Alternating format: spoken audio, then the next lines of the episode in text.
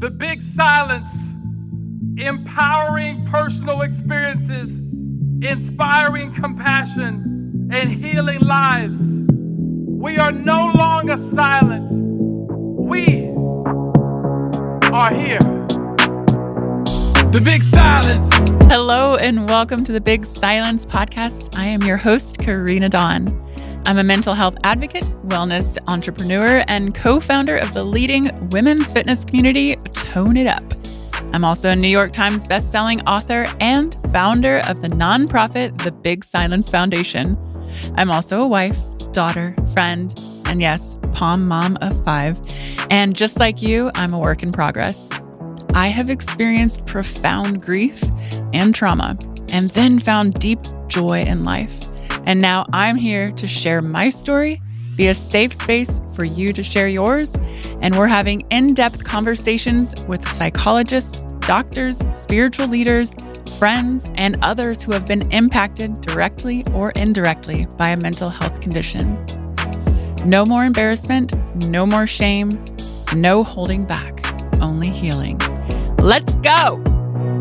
Mental health is my wealth, the stress up on the shelf. Nobody can love me the way I love myself. Seek and ye shall find the truth and the light. I'm living my purpose, so I sleep good at night. No more depression or spiritual recession. And every day that I wake up, it's a blessing. So breathe in, breathe out. Everybody in the house know what I'm talking about. The big silence. The big silence. All right, and welcome to the Big Silence podcast. Hope you're having a beautiful week. I'm really excited about today's guest, Dr. Daniel Amen. I've been following him on Instagram for quite some time and all of his discussions about brain health. And he always phrases it what if mental health is really brain health? So we break it down. We talk about a lot of topics from You Happier, his latest book. He has many, many books, but this is the seven neuroscience secrets of feeling good based on your brain. So enjoy this conversation. And of course, as always, share.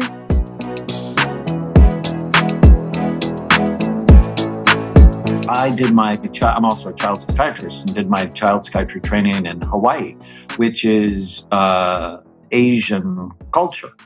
And it's a shame based culture.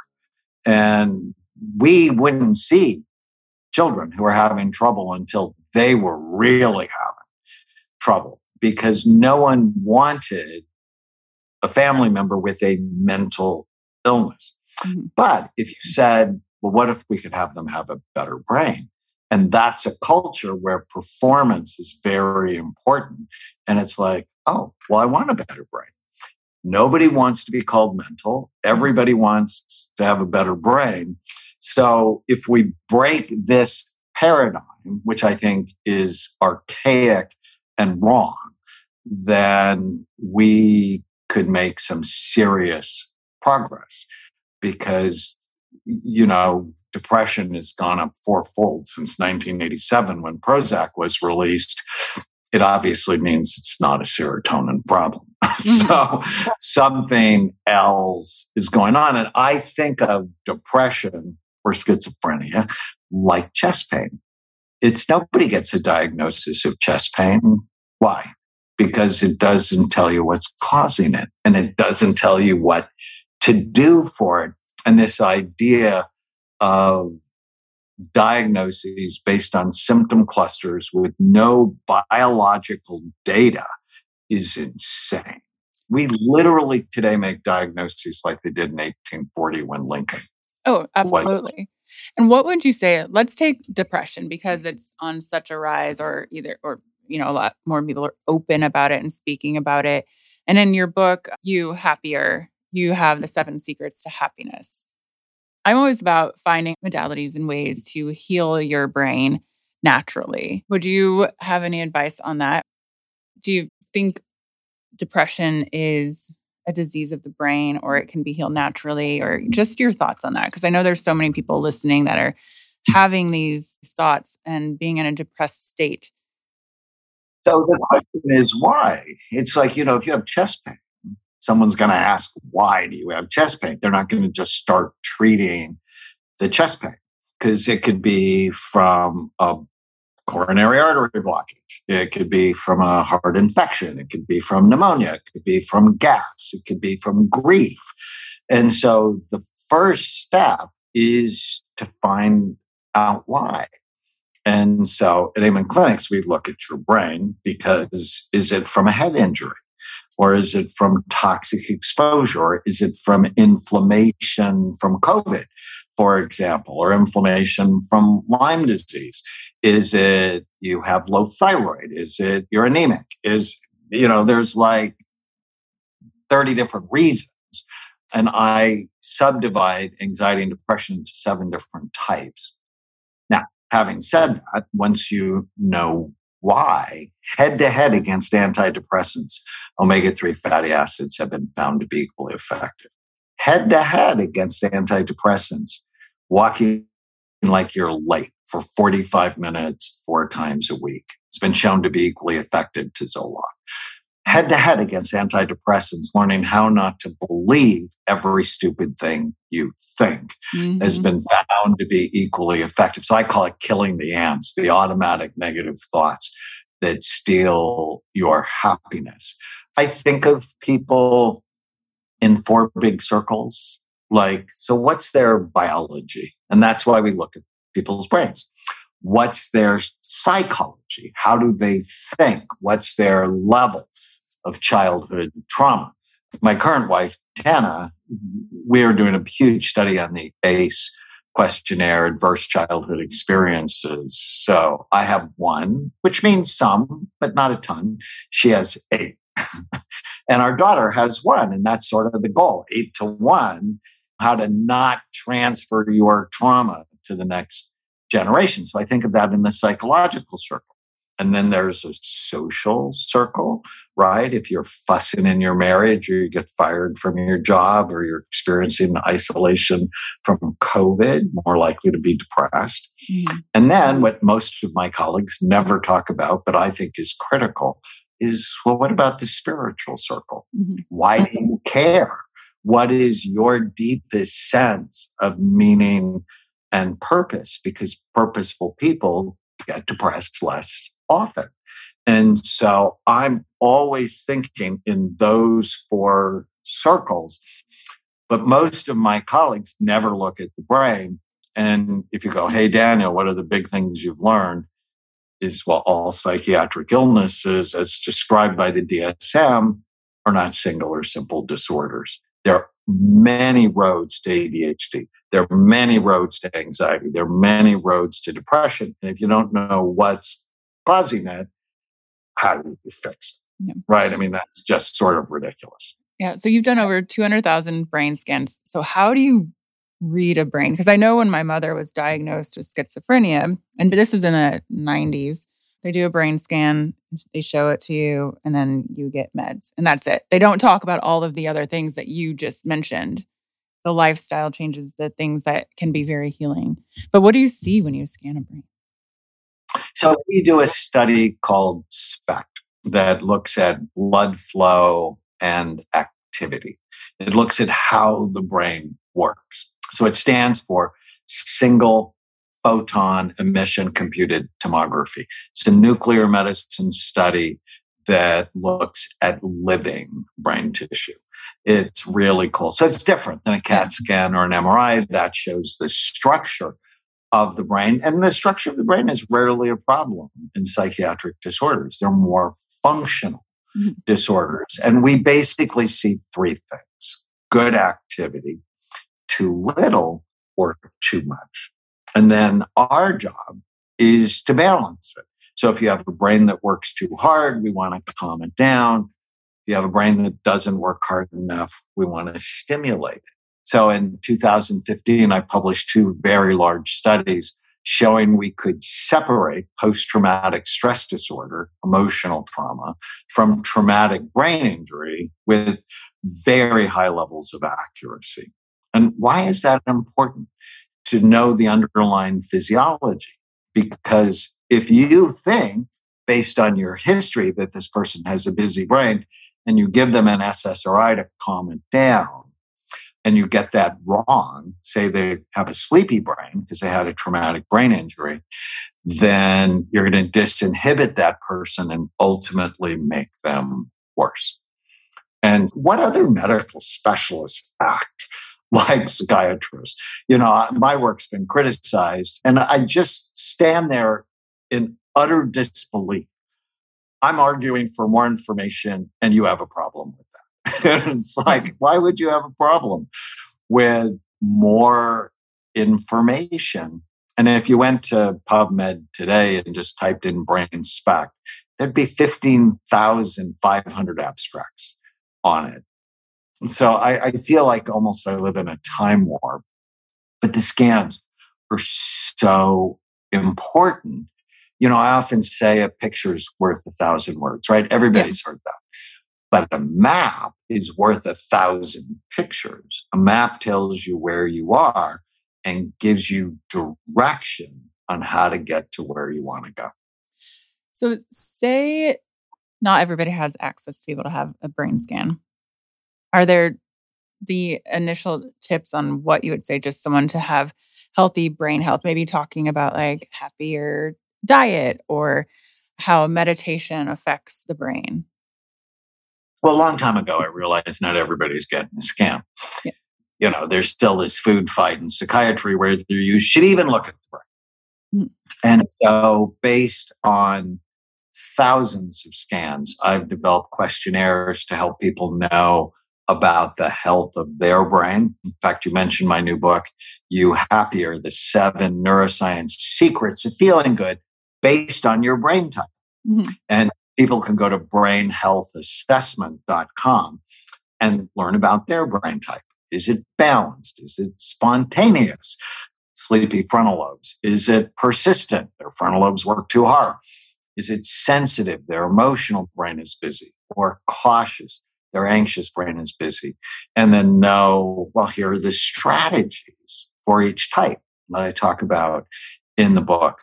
I think all of us, I think of brain health as three things brain envy, got to care about it. Mm-hmm. Freud was wrong. Penis envy is not the cause of anybody's problem. I've not seen it once in 40 years being a psychiatrist. Got to care about your brain. And Nobody cares about their brain. Why? Because you can't see, see it. it. I know. It's see the wrinkles in your skin or the fat around your belly. If you came, we have a clinic in Dallas. If you came and we scanned you, you would fall in love with your brain. So if it was healthy, you would celebrate. If it was not healthy, we'd rehabilitate. And you'd get even more serious yeah. about brain health. So when I saw my brain in 1991, when I first, it was not healthy. I scanned my 60 year old mother the week before. Her brain was beautiful because she has just a lot of great habits. Yeah. And mine wasn't because I had bad habits and I played football and I had meningitis mm-hmm. and I uh, didn't sleep. And here I am. I'm a double board certified psychiatrist. I was top neuroscience student in medical school and I don't care at all about my own brain. But when I saw it and I saw it wasn't healthy, I got really serious about it. So that's step one brain envy. Got to care. Okay. Two is avoid things that hurt it. And you just have to know the list. And alcohol is not a health food, mm. right? I have the scans. I have research that says alcohol is not a health. Marijuana is not going green. I'm a bit horrified that everybody thinks it's innocuous in fact, Cory Booker shamed Joe Biden during one of the Democratic presidential debates because Biden said, I don't think there's enough research. We need to be cautious. And Booker said, Are you high? Like on a national audience. Bad food, being overweight. You know, right now there's all this body positivity, which is awesome, except as your weight goes up, the size and function of your brain goes down. I published that three times on three different groups of people. It's being overweight is just not a good thing for brain health, not sleeping, mm-hmm. And in fact, in my book, The End of Mental Illness, that I think you'd really like, I have this writing device where I just imagined if I was an evil ruler and I wanted to create mental illness, what would I do? I'd have Girl Scouts selling cookies. I would take this awesome organization, give them poison, and have them sell it. Right? There's this great article of a Girl Scout outside a San Diego pot dispensary who sold 300 boxes of Girl Scout cookies in a couple of hours. That is just a brilliant evil wow. ruler. That was a outage. good business move for Girl Scouts. Put it outside the pot dispensary. My wife says I can't pick on Girl Scouts. People hate. and it's everywhere, right? Our unconscious is being constantly bombarded with the wrong messages. I was watching a baseball playoff game, and there must have been 30 different commercials for a specific beer. And then they attach the beer, they label it with fun, with sex, with party. And I'm like, that's why people are having trouble stopping because they're unconscious or their subconscious is being bombarded with messages of illness. Right. And so social media, you brought that up, social media and the brain. Let's specifically talk like Instagram or Facebook. How do you think that's affected the brain over the past decade plus? Oh, so many things. It actually shows some damage to the brain. People spend the most time on social media, have a thinner cortex. And it's good to have a thin waist, not good to have a thin cortex. That's where a lot of the processing happens. Social media increases depression, mm-hmm. lower self esteem, especially as you begin to compare your life to quote everybody else who has a better life. Mm-hmm. Social media has so much inappropriate content, especially porn exposure for young boys and young girls. Billie Eilish came out and said she was 11 when she was exposed to porn, and it really messed with her sex life. It steals your time, it distracts focus, it drains dopamine, which just you just end up feeling flat afterwards. And even though we're virtually more connected, we're lonelier than ever. It steals sleep.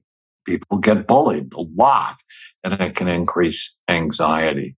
We just have to be so careful. And I have lots of followers on Instagram and TikTok, especially, which surprises me to no end. And I'm always conscious of trying to give helpful content to counteract some of the noise. Yeah. So if someone, um, which I'm in my head, you have a, a clinic in Dallas, yeah? Not in Austin, but in Dallas, Texas? Yeah. In Dallas, yeah maybe I'll have to go up there and scan because now I'm interested because I'm in the fitness world and that's my company where it's all physical, but then I brought in mental health through meditation. But I'm interested, yeah, the physical body, but then the physical brain. But someone who decides to start taking care of their brain health and more so than meditation alone, how soon depending obviously how much work they do, can you start to see a mental shift? The next day. Yeah. Sure. If you sleep better tonight, you're going to feel better tomorrow. Yeah. I have a whole bunch. And then You Happier, we talk about tiny habits, you know, the smallest thing you could do today that'll make the biggest difference. And some of those is this good for my brain or bad for it? So that's a three second tiny habit. And you just need to know the list. And quite frankly, most seven year olds know the list. I, I went to my daughter's second grade class and I wrote 20 things on the board. And I went, okay, divide these for me. Good for your brain or bad for it? Football, hitting soccer balls with your head, smoking, alcohol, marijuana, bad food. They got all of those in the right category out of the 20 things, they only miscategorized one, and it was orange juice, which they put in the good category. Is orange juice when, bad? Wait. Of course, because whenever you unwrap fruit sugar from its fiber source, it turns toxic. What about fresh squeezed? Now, say better to eat okay. the orange. Okay. Eat the orange because you're eating the fiber, and the fiber is the antidote to the sugar, the fruit sugar. So then, what about cold pressed juices?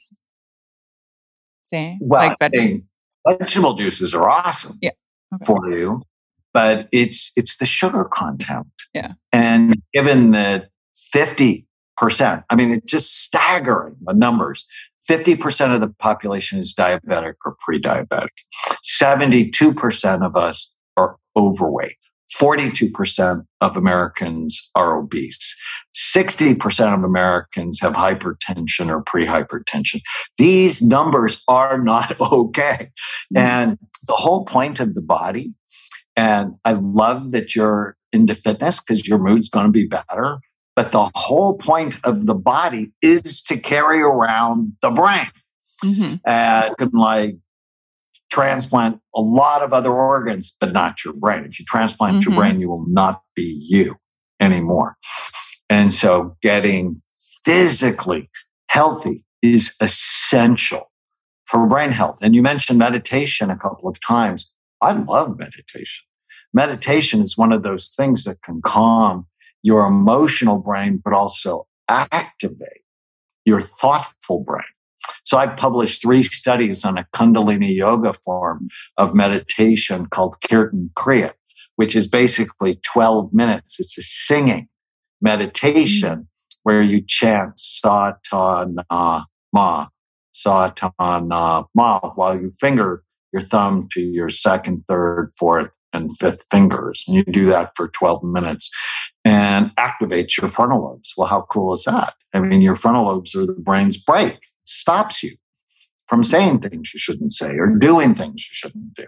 So, this one little question is this good for my brain or bad for it? But if you really want to feel better tomorrow, when you go to bed tonight, go, what went well today? Mm-hmm. Every night for the last 10 years, I say a prayer and then I go, what went well? today. And it's like a little treasure hunt I go on. And that's how yeah. I put myself to sleep. And if you do that, your dreams are going to be better. You're going to sleep better and you're going to feel better tomorrow. And it's nudging your brain, training your brain to look for what's right yeah, rather than what's wrong. I started doing that too, either in bed or sometimes I wake up in the middle of the night and some sort of anxiety, or in the morning when I'm like, do that shift of positive. What is great in your life? And I have this list, and it immediately switches your train of thought in your brain. So, what are the tips then? Okay, so going to bed, reflecting on what is what went well today, what is well in your life versus that negative self talk of this is going on, this is wrong in my life. This relationship is strained. This is happening at work. How important is positive self talk? You know, I would just shift it to accurate self talk. Okay. Know the truth, and the truth will set you free. Positive self talk is I can have this third beer and it won't have a negative impact on me. I can have this cheesecake and go get stoned. And I'm like, no, I'm not okay with that. Yeah accurate is, well, is it true? Whatever I'm thinking. I want to be as honest as I can with a positive spin. So, whenever you, here's another tiny habit whenever you feel sad or mad or nervous or out of control, write down what you're thinking mm-hmm. and just ask yourself, is it true? Mm-hmm. And ultimately, there's a whole section in You Happier on how to do this exercise because it's basically five questions. But the last question is you take the original thought. I saw somebody yesterday and the thought was, I won't get better, even though he's getting better. But that thought came up. And if you don't discipline your thoughts, they'll control you. So mm-hmm. I call them ants, automatic negative thoughts. You need to develop an internal anteater to get okay. rid of them. And so I'm not going to get better. Is that true? He goes, No, I'm already getting better. Is it absolutely true? No. How does that thought make you feel? Depressed, dejected. Who would you be without the thought? Happy. So let's, and this is the tiny habits, take the original thought and flip it to the opposite. It will get better. And then just ask yourself if there's any evidence for that. So whenever you have a bad thought, flip it to the opposite and see if you can't find evidence of the opposite. And it's training, right? I've been blessed to see like some just amazing athletes like Troy Glaus, who is California Angel. And I'm like, he hit 300 and some home runs. I'm like, did you go up to bat and think a lot? And he goes, no. In fact, when I thought I'd get worse, he needed to make hitting in his subconscious mind. And you do that through repetition and practice. And you have to do this a lot. Yeah. If you tend to be negative, you have to do it a lot to retrain your brain, not to be overly optimistic. That's not a good thing, be accurate with a positive spin. And would you, uh, what, what are your mm. thoughts on manifestation through thoughts? Well, if you think you're going to fail the test, you won't study, so you're more likely to fail the test. Yeah. I think intention matters. So, for example, biggest example in my life is I went to the local church where I live. And it's right after I finished writing Change Your Brain, Change Your Body, which was a huge bestseller for me. And it was my second book on the connection between physical health and mental health. And I went to church and passed hundreds of donuts for sale for charity. And I've been going to church since I was four, but that day they pissed me off. and then I listened about the ice cream social they had the night before, and I was so mad that I'm going to church to get my soul fed, and these people are trying to kill me. That I pray God would use me to change the culture of food at church. And at the time, I'm like, this is the dumbest prayer you ever prayed. And if you really get to know me, you know I have an attitude problem. And I'm like, God, that's my prayer. Deal with it. No lie. Two weeks later, Pastor Rick Warren from Saddleback Church called me, one of the largest churches in the world. And he said, I'm fat. My church is fat. Will you help me? And he and I, Mark Hyman, developed the Daniel plan that ended up going to thousands of churches around the world. So it's like intention matters. And that's how I manifested the Daniel plan. I love that. I believe in manifestation. So I want to ask you one more question because it's really important is hydration, water. So at Tone It Up, obviously we focus about drinking enough water and hydration, but we don't necessarily say why, but obviously it helps your brain health and your physical health, but also hydration and brain health. So 70% of your body is water. 80% of your brain is water. Mm-hmm. Being dehydrated by just 2% decreases your ability to think, decreases your ability to know where you are in space. You're less coordinated. And hydration is just critical. Yeah. We talked about tiny habits. One of my favorite stories is Nancy came to see me from Oxford, England. She found my book, Change Your Brain, Change Your Life, in a used bookstore for 50 cents. Mm-hmm. And she loved it and wrote down there, I don't know, 300 things to do for brain health. She goes, okay, I can't do everything. I'm going to just start with one thing at a time. And she started with hydration. Mm-hmm. She's like, I'm going to drink eight glasses of water a day. And at the time, she was overweight, depressed. She's 80, overweight, depressed, thought her life was over. And she got off the couch. Mm. And she goes, I felt better. And then she started taking supplements. And then she ate better. And then she exercised. And then she took French. And then she took dancing. I mean, she just did all of these things, but just one at a time. And then taught her family. And when I met her a year later, she'd lost 70 pounds and her brain looked stunning. Oh, and she cried when she saw it because she said a year ago it wouldn't have looked like this. But I think one little simple thing to start for brain health is get hydrated. Yeah. It's so interesting too. And I asked you the question earlier like, when you start paying attention to your brain health, how soon can you see results? But it's also, I get that question a lot. When I start working out, when do I see results? And like you said, like as soon as you get a good night's sleep, your brain health is better. But as soon as you move your body, you feel better mentally immediately. So I always say when you start working out, the results are immediate. And it is, I think a lot of times, people think that it's such like a laundry list of things to do that it becomes so overwhelming but like you're what you're saying baby steps one thing at a time and then it becomes a habit and you are feeling better yeah i mean is it good for my brain or bad for it if you can just do that yeah or does it fit is another one i have all of my patients get clarity on what they want in their lives. It's an exercise called the one page miracle. Mm-hmm. one piece of paper, write down what you want relationships, work, money, physical, emotional, spiritual health. And then Take how? you- And then, so then your patients have that. And so then do you have, how do you get them to focus in on that and not all the other noise that is so distracting in this world? like, does it fit? Yeah. You know, if I got tattoos, I don't have any yet. I'm thinking about them. well, does it fit?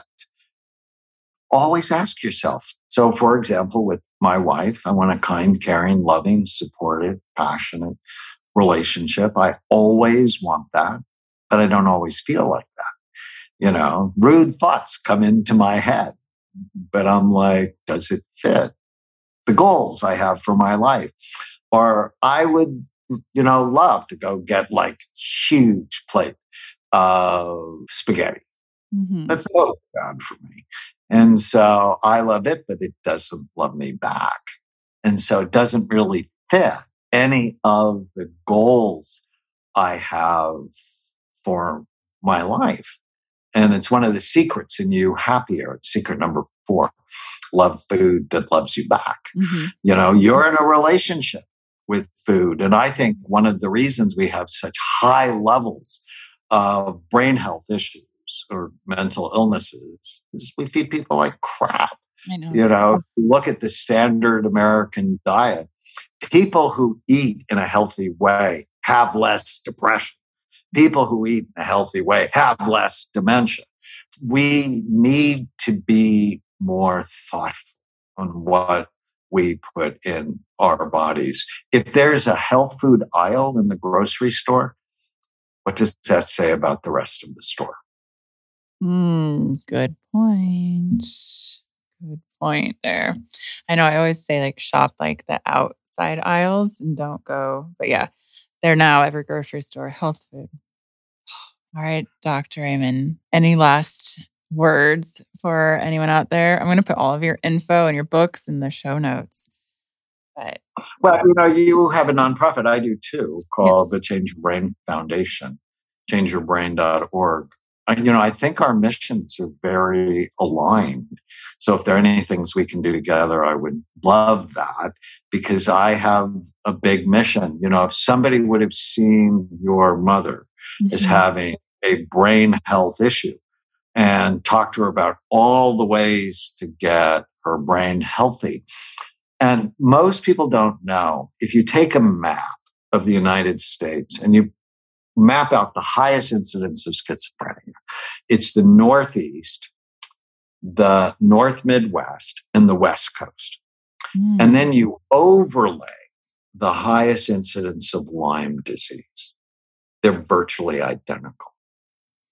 So, shouldn't everyone with schizophrenia at least be screened for infectious disease? Mm-hmm. Because I think infectious disease is a major cause of psychiatric problems that nobody thinks about. And that's just nuts in in my mind because you know if you have schizophrenia it means you've lost touch with reality and that is so scary but what is the organ of behavior it's the brain and what's assaulting someone's brain and even today most psychiatrists say well we don't really know what's causing it it's because you're not looking yeah, that's so interesting. So I'm from Indiana, and my mother's father was also schizophrenic and committed suicide when my mom was 18.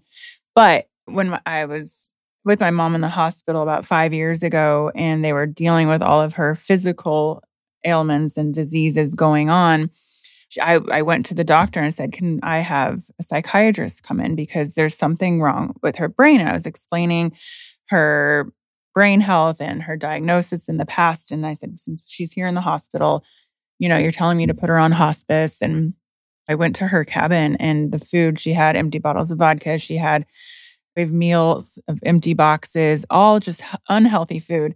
And the doctors, number one, got mad at me and said, We don't deal with mental issues, we deal with physical. And I was like, Well, isn't this all intertwined? And they wouldn't help her mentally.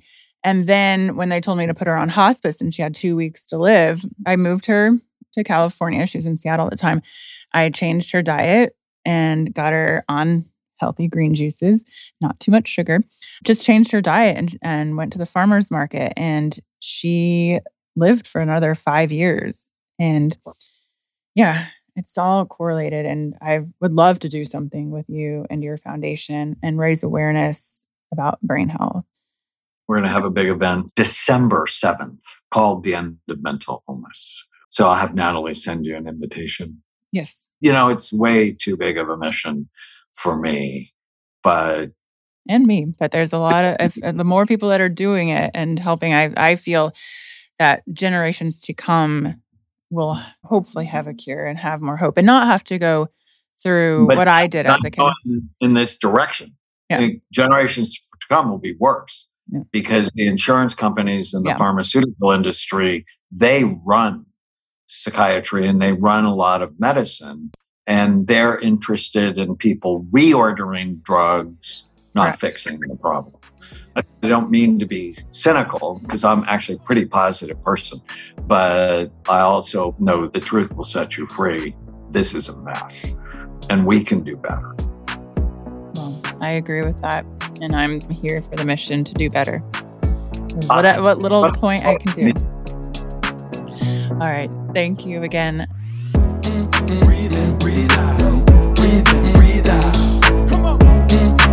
Thank you for joining us today and every Wednesday.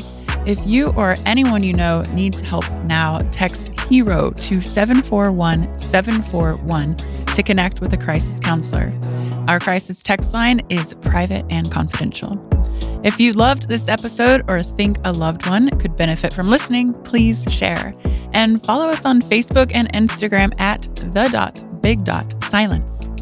Head over to thebigsilence.com to sign up for our newsletter to stay in the loop for live events coming up and details on the release of my memoir, The Big Silence. And as always, we'd love a like, subscribe, and leave a review on anywhere the podcast can be found. I love you, and I will see you next Wednesday. One, two, three, sing it. Here's to radical self love. The type of love that will defeat anxiety. The type of love that defeats depression. This is the one life. This is the moment. This is the time to dig in to be who you already are. The big silence. Breathe in, breathe out.